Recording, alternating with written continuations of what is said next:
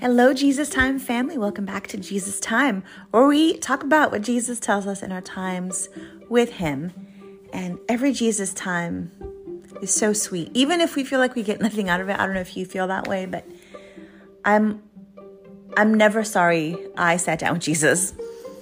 And then today, I mean, this is Jesus time in real time. I just right now uh, read this verse in a devotional I'm going through. It's a Bible in a year and it's um, I was going to say narrated by because I listen to it, but the uh, author of this devotional is uh, Nicky and Pippa Gumbel, and it's a Bible in a year, and they do a really great job of pointing out insights and connecting Old and New Testament ideas and themes, and it's really encouraging. And today was so neat. I was reading about the fruit of the Spirit. And I'm curious if you guys, like me, have ever wondered why it is fruit of the Spirit and not fruits. Because there is more than one. If you hear a noise in the background, that's my dog growling. Sorry about that. So, the fruit of the Spirit, it's one fruit, but it lists nine qualities. So, why is that? So I feel like this devotional answered that for me today. And I thought that was so cool. And I will read to you exactly what was said. And I think it will be super, super encouraging because it helps our brains focus on what is important and the place from which we display these fruits. It's super cool.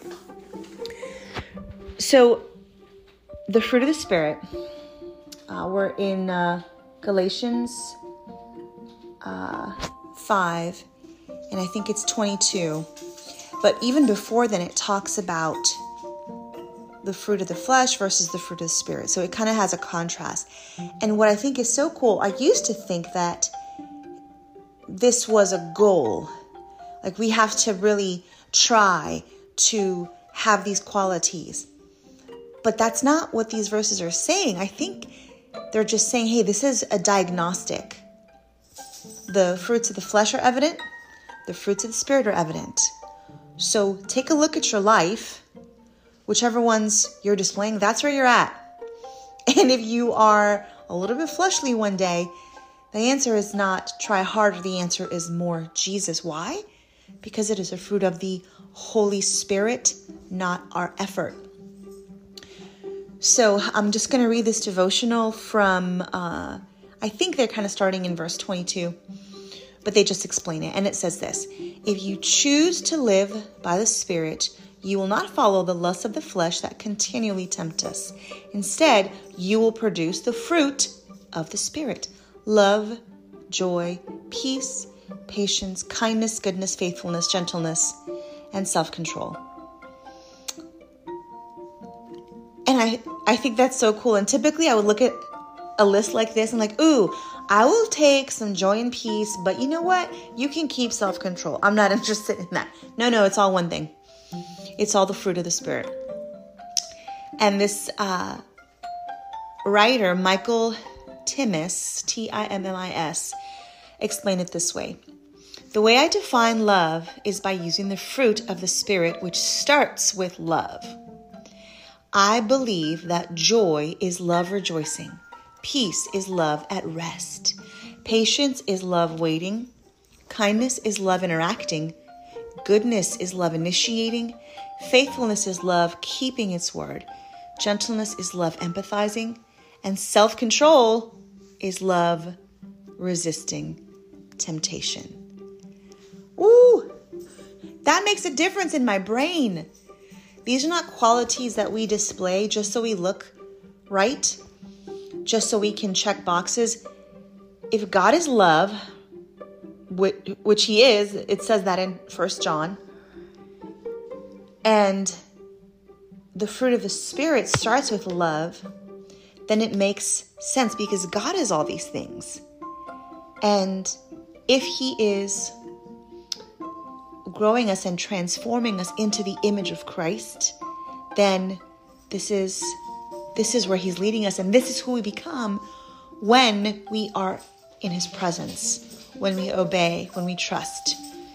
And I I just thought that was so encouraging because we know any of these qualities done without love, 1 Corinthians 13 tells us we can speak with the tongues of angels, but if we have love, we have nothing.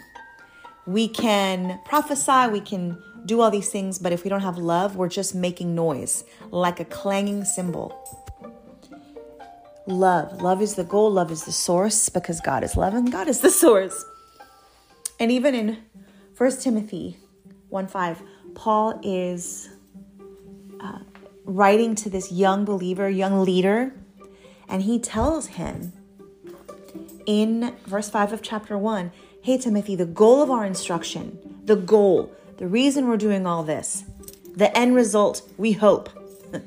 the goal of our instruction is love from a pure heart and good conscience and sincere faith. That is really encouraging to me because it is not about the behaviors, it is about who Jesus makes us to be when we are with Him.